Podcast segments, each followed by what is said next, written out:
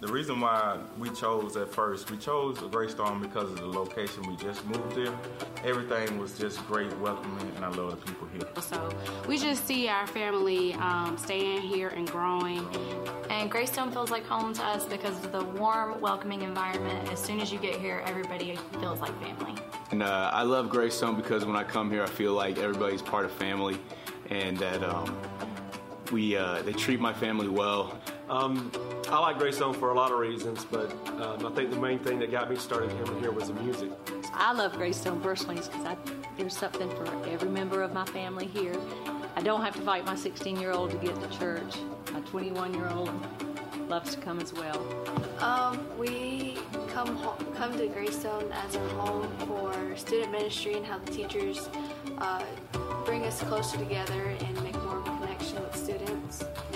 find bigger bonds. Greystone, I call Greystone home because I have people like her to come and talk to. You come back and it's the same. There is more to find, more people to connect with, and you get a warm smile every time you walk through the door. So that's why I call Greystone. God has used this church to change my life to turn it around, and I call Greystone home now because I mean, if, if God can use people in, in this church to change my life, then I want to be used by Him to change the lives of other people too. Um, I would call Greystone home because from the very beginning it's felt more like family than it has a church. Um, and, and I would call everyone here family more than friends. All right, how's everybody doing?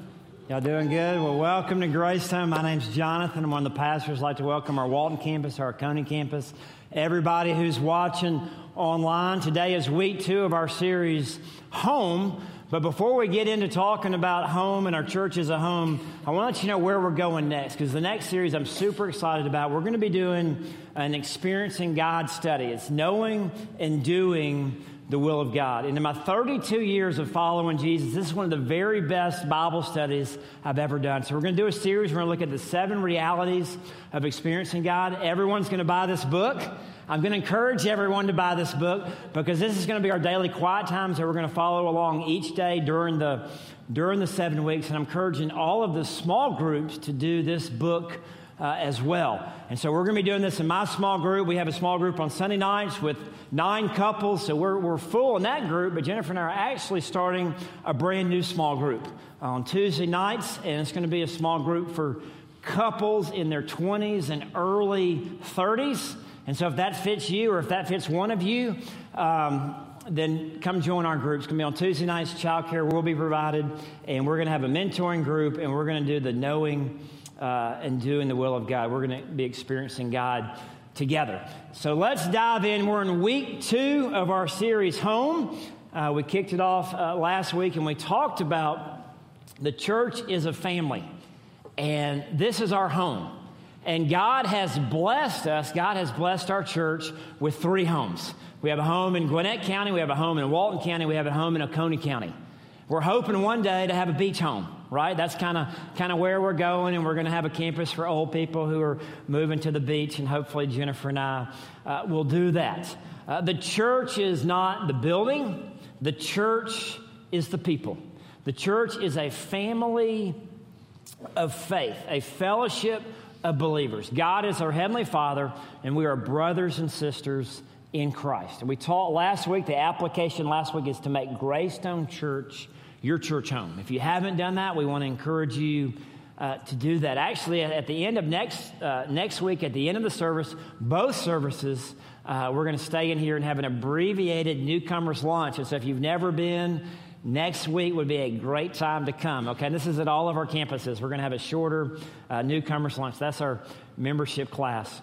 Uh, last week we talked about the importance of fellowship. We talked about the importance of doing life together. I encourage everyone to wear a name tag so that we can get to know uh, one another. Uh, people are not looking for a friendly church. People are looking for friends. And the first step in becoming friends with someone is to get to know uh, their name. So we want to go a little bit deeper today. We want to take it a step uh, further. Last week we looked at Acts 2 42 through 47. We modeled Greystone Church after the early church, after the very first church. We also model Greystone Church after the ministry of Jesus Christ. Jesus loved the world, taught many, and discipled a few. At Greystone, we love the world, we teach many, and we disciple a few. We're following the example of Jesus. Jesus loved everyone. We read, we read in the Gospels Matthew, Mark, Luke, and John that Jesus loved everyone. He ministered to anyone who came across his path. He ministered to the old and the young, the rich and the poor. He ministered to those who were pursuing God and those who were far away from God. Jesus loved everybody. At Greystone, we love everybody. The doors to our house are open to anyone and everyone. And we say this all the time is we're not perfect. We don't expect you to be. It doesn't matter who you are, where you've been, what you've done, you're welcome at Greystone Church. We carry the same attitude outside the walls of the church. We want to be kind and generous and loving to anyone who comes across our path, whether that's at school or at work or in the neighborhood or at the grocery store or a restaurant or at the ballpark or the, the gym, wherever we are, we want to love everybody. Jesus loved everyone, and Jesus taught many. We read that Jesus went from village to village and town to town teaching the multitudes. He taught in the synagogues and he taught in the homes. Uh, he taught the crowds. There would be such a large crowd coming to Jesus, he, they would put him in a boat. He would, he would sit out in the boat and teach thousands of people on the seashore. Uh, he would teach people on the mountainside. He would teach people in the temple courts. Thousands and thousands of people came, and Jesus taught them. He taught them how to live. He taught them the good news. He taught them about the kingdom of God. At Greystone Church, we teach many people. Over the years, we've taught tens of thousands of people who have walked through the doors of Greystone Church. Currently, we have six services across three campuses that we are teaching people the Word of God. I'm super excited because last Sunday, our Oconee campus just went from one service to two services. They had their largest crowd in a long time, but they're expanding. They're, they're making room to reach more people for Christ. We will add services, we will add campuses. We want everyone to have a seat, we want everyone to have a parking space. We want to be able to teach people the good news of Jesus Christ. So we teach the adults in the auditorium. We teach thousands of kids over the year in our kids area at all of our campuses. We teach the students on Wednesday nights and Sunday nights. We're following the example of Jesus. We love everyone. We want to teach as many people as we possibly can. And then Jesus discipled a few. He loved everyone, he taught the multitudes, but he poured his life in the 12 disciples. For three years, the 12 disciples went with Jesus everywhere that he went. And not only did he teach them, but he modeled for them how to live the Christian life. They were his close friends, uh, they did life together, they were family. At Greystone Church, our discipleship takes place in the context of small group. Small group is where we do life together. It's where we get to know one another. It's where we care for one another. And small, small groups, we're following the example of Jesus. He loved everyone, he taught the multitudes, but he had a small group of people that he did life with. Now, I want us to take this a step further today. I want us to talk about the importance of loving one another. Now, it seems simple at first, right? Oh, yeah, we're supposed to love one another. So we want to love everyone. We love whoever whoever's path we come across. We love whoever walks through the doors of Greystone Church. Um, but we want to love everybody. And the best place to do that's in the context of small group. Jesus said in John 13, A new command I give you love one another. As I have loved you, so you must love one another. By this, everyone will know that you are my disciples if you love one another. Jesus says, A new command I give you love one another. Jesus commands us. It's a command to the disciples, it's a command to the church to love one another. It's not an option, it's not a suggestion. Jesus commands us to love each other.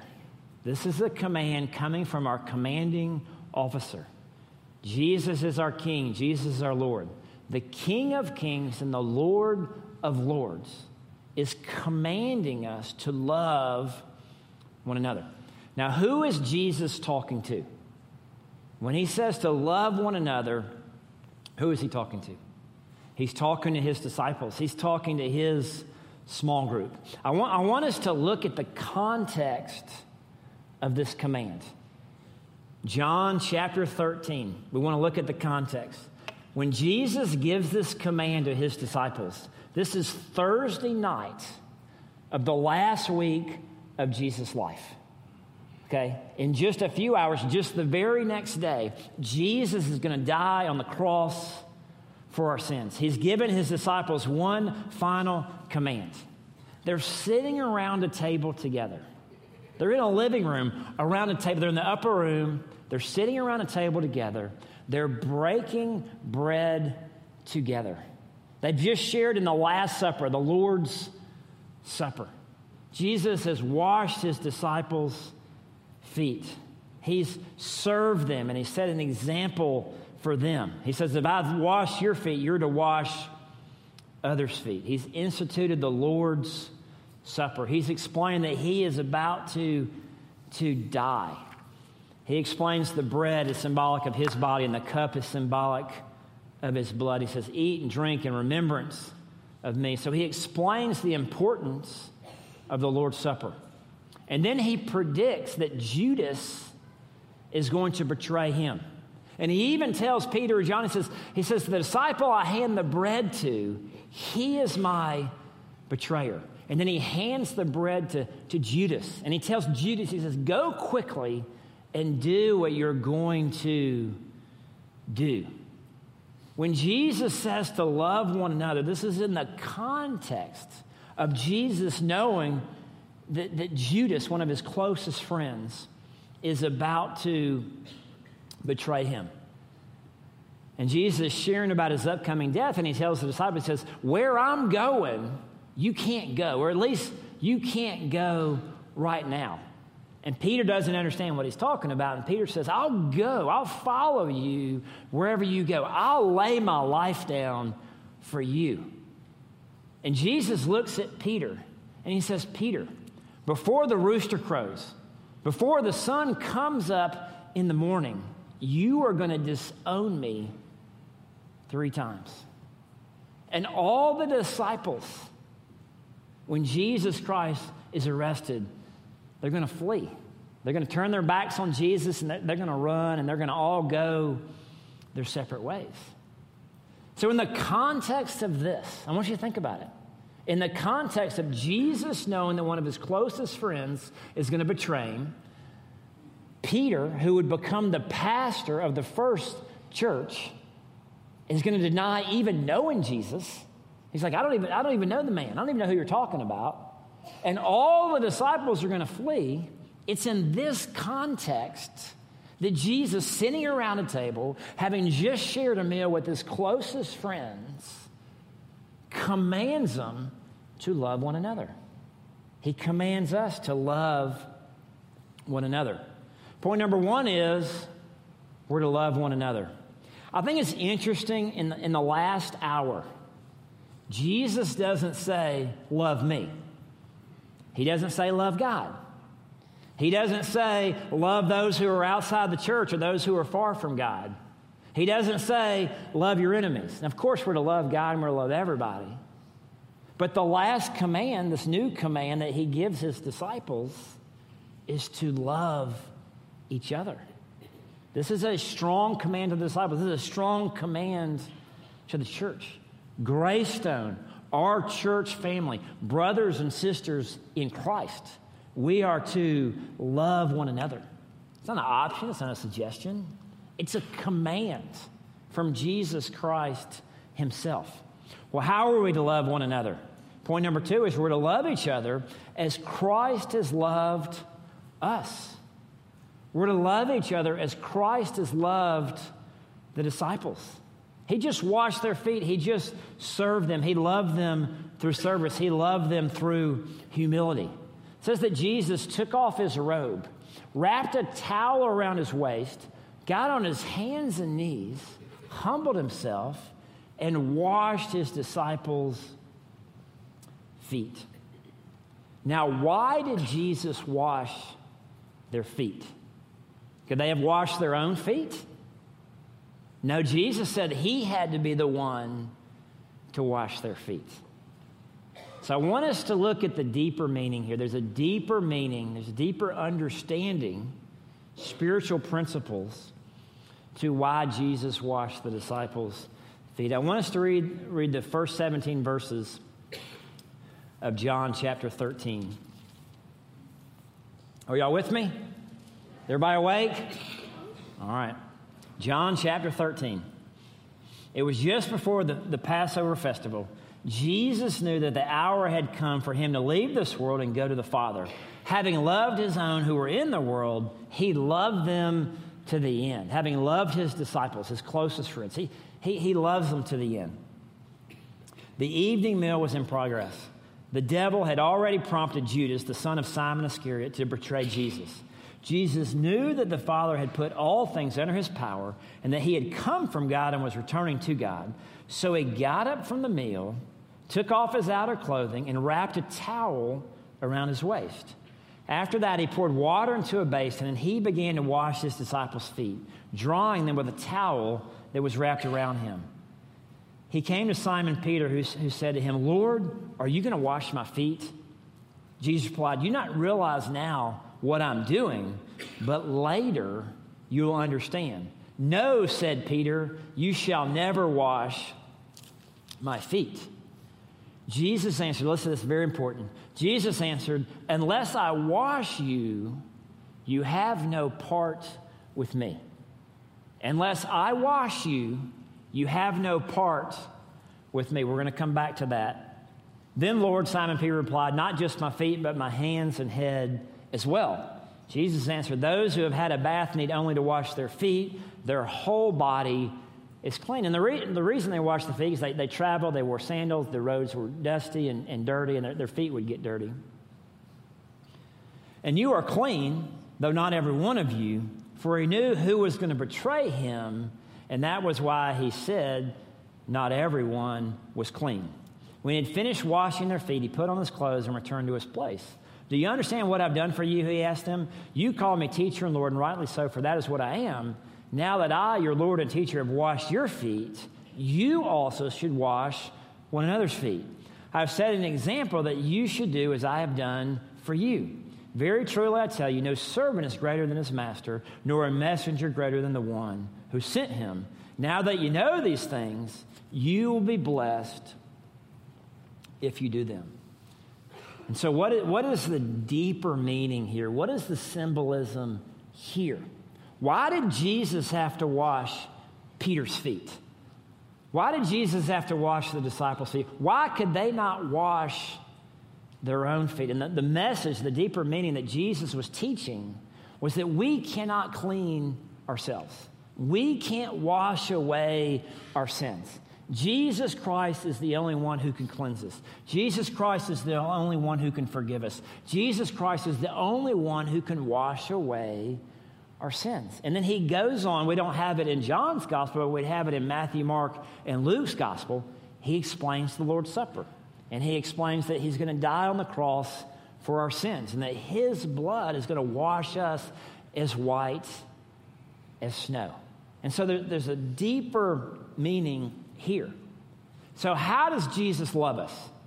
If, we're, if we are to love others as he has loved us, how does he love us? How, how did he love the disciples? Well, number one, he, he served them, he serves us. He got on his hands and knees, he humbled himself, and he washed their feet. Number two is he laid his life down for us. He died on the cross for our sins. Instead of us dying on the cross, instead of us paying the penalty of death for our sins, he paid the penalty of death for us.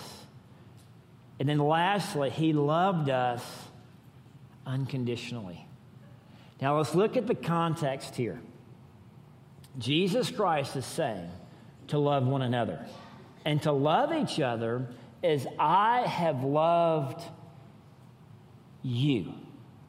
Now, I want you to see that even though Judas was about to betray Jesus, and Jesus knew this, he still serves him and he still washes his feet. He still shares the bread and the wine with Judas, even though he knows Judas is about to betray him. Even though he knows that, that Peter is about to deny Jesus three times, he's about to disown him. He, he's about to, to, to, to say that he doesn't even know who Jesus is. Jesus still serves him, he still washes his feet, he still shares in the Last Supper with him.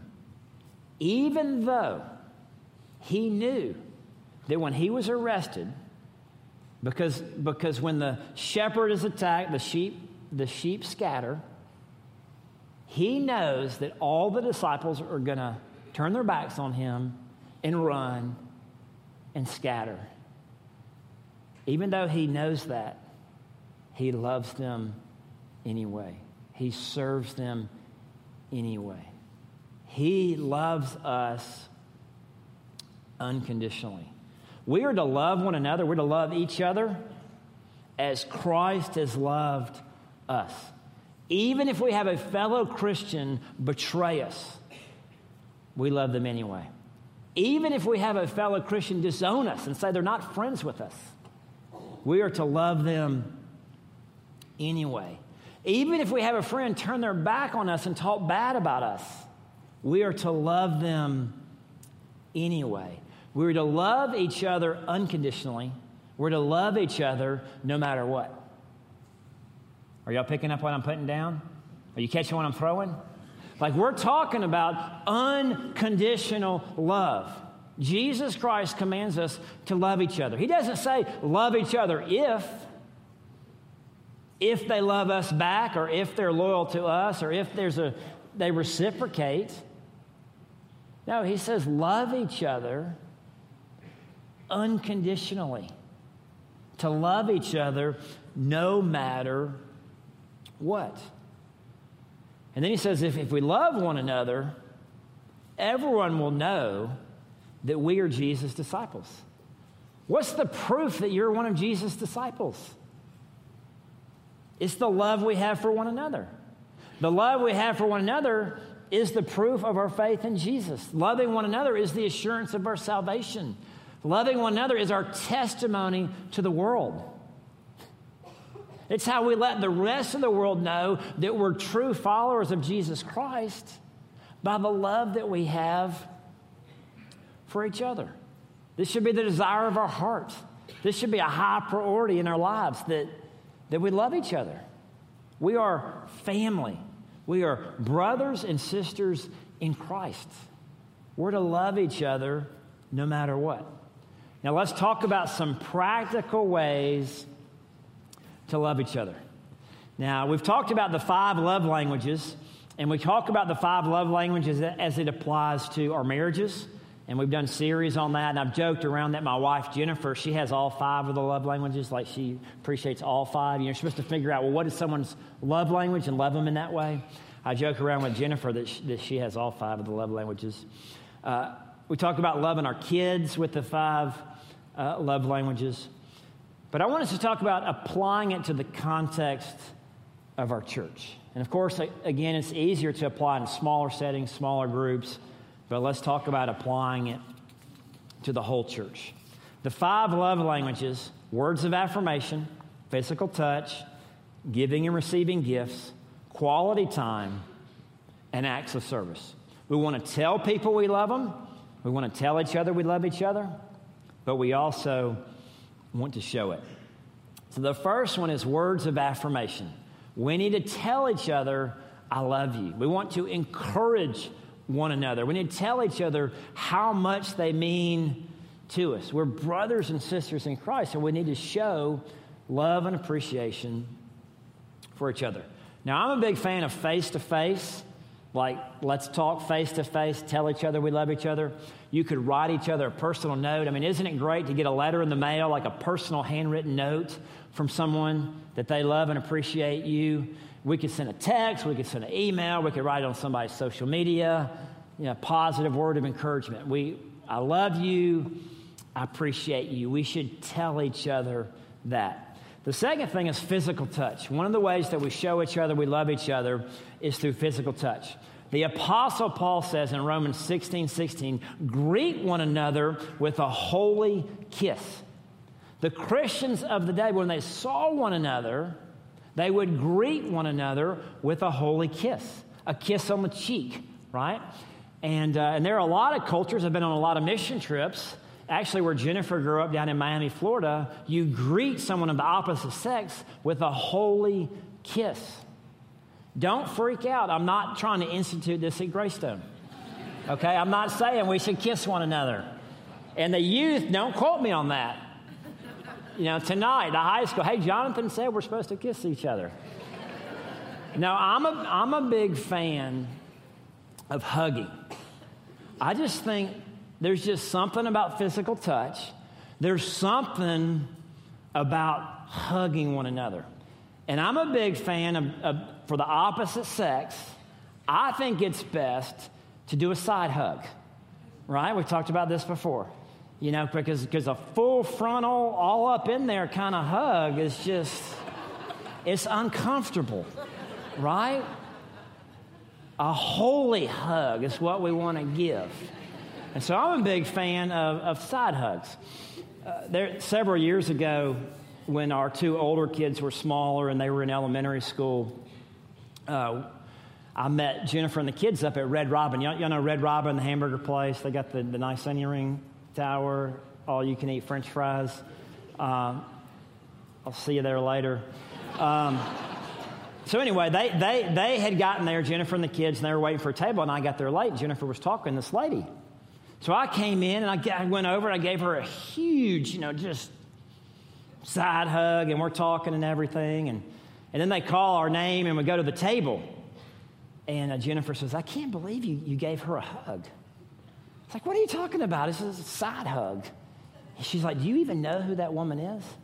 I'm like, Yeah, that's Laura McTeer, David McTeer's mom. She said, That's not Laura McTeer.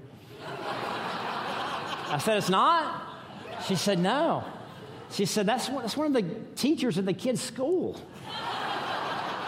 It's Like, oh, that pastor at Greystone's friendly. You know, he's like uh, hugging all the ladies, you know.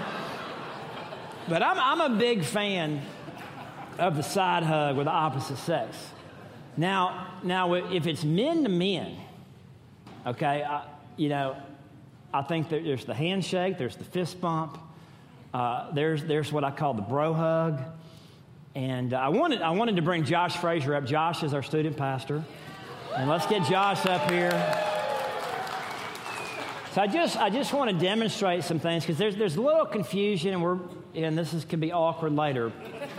So, like the businessman, you got the businessman handshake. How you doing? You get the cool kind of, kind of fist bump. You know what's up? Well, then when you really get to know another guy, like you're in small group together, you know each other. And Josh and I do this every time we see each other. Every time, it's called the bro hug. And we like to get a, oh, that was good, nice clap. And then you come in, you give the hug, and then you move out. right, come here. So it's, it's, well, wait. There we go. Come in. It, it's one tap and move out. Now, we've got a guy in our small group, and I'm not mentioning names, Dan Keyrath. And Dan likes to linger. So Dan, Dan comes in, and then instead of the one happen, he like kind of holds it in. And uh, we're constantly like, Dan, don't linger too long. Like, move in, move out, move on. Right? All right, let's give Josh a big hand. I appreciate him helping me out. So, with the men, if you're not comfortable enough for the bro hug, go with a handshake or, or, or fist bump. I had someone come up to me after the last service. They were like giving me a, a back massage. I'm like, hang on. hang on now. I appreciate the, the physical touch. Now, if it's two ladies hugging, that's a whole nother ballgame.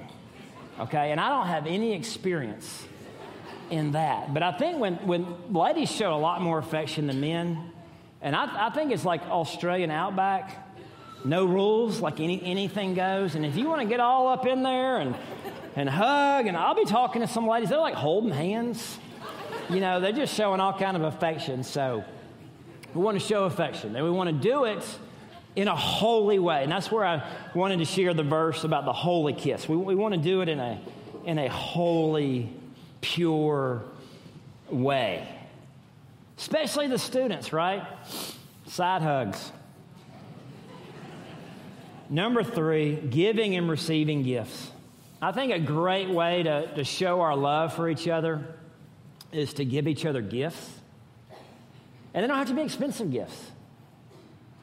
It's, it's the thought that counts. And, and it's just a simple thought of, I was at this store or I was at this place. I was in Gatlinburg. I, I, saw this. I thought about you.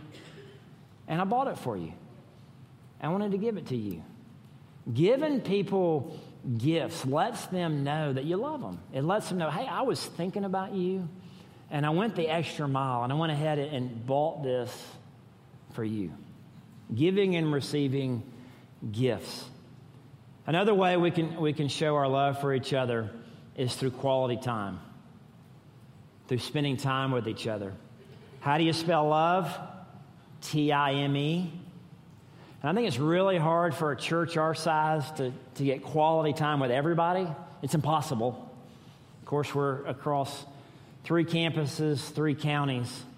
And this is another reason why small groups is so important because it's in the context of small groups that we can spend quality time together, that we can truly get to know each other. And I, and I, and I urge people every semester to join a small group because it's small group where you do life together and you can truly love and care for each other. Uh, we've got the small groups launching today at all of our campuses. If you need help finding a small group, talk to one of the campus pastors, talk to a staff member, talk with an elder, go by guest services. We would love to help you find a small group for you. And it's in these smaller groups where we really get to know each other. And we have two types of smaller groups here at Greystone. One is the small groups, but the other are serving teams. Because our serving teams are smaller groups of people who are serving together and get to know one another. So, all, all the men on the parking team, they serve on the parking team together. They get to know each other. The, the greeters, the ushers, the, the coffee bar volunteers. They're, they're serving together. The children's workers, the, the student volunteers. I, I was up here on Wednesday night before the big student kickoff, and all the adults were hanging out they knew each other. They had a close relationship with each other. They're doing life together. They're serving together. Not only are they pouring their lives into our kids, but they're getting to know each other and serving together and doing life together. And then the last way that we can show our love, and this kind of leads me to it, is acts of service. We can show people we love them by serving them. And we know who we can call on if we need help with something. We know who we can call on who can help us. And it goes a long way when someone helps and when someone serves. Jesus Christ demonstrated this for us by humbling himself and getting on his hands and his knees and washing his disciples' feet. He served them. When we are serving each other, we're, uh, in a sense, washing each other's feet. We're putting somebody else's needs above our own. All of our serving teams, yes, they're serving God, but they are letting us know that they love us by serving us. We have a parking team that's out in the freezing cold. Sometimes it's raining, sometimes it's snowing. They're in the parking lot because they love us. They want us to safely park our cars and get our families safely into the church. They do it because they love us. Everyone who's watching our kids and teaching our kids, They're serving us by serving our kids, and they're letting us know that they love us because they're loving on our kids. Everyone who serves is communicating. Not only are they serving God, but they're serving our church. We're serving the community.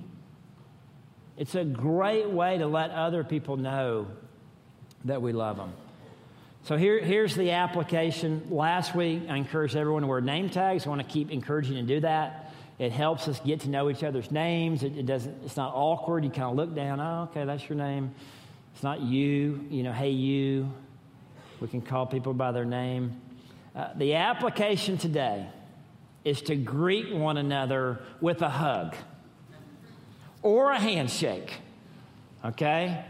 So if you're, I want to encourage the hugs.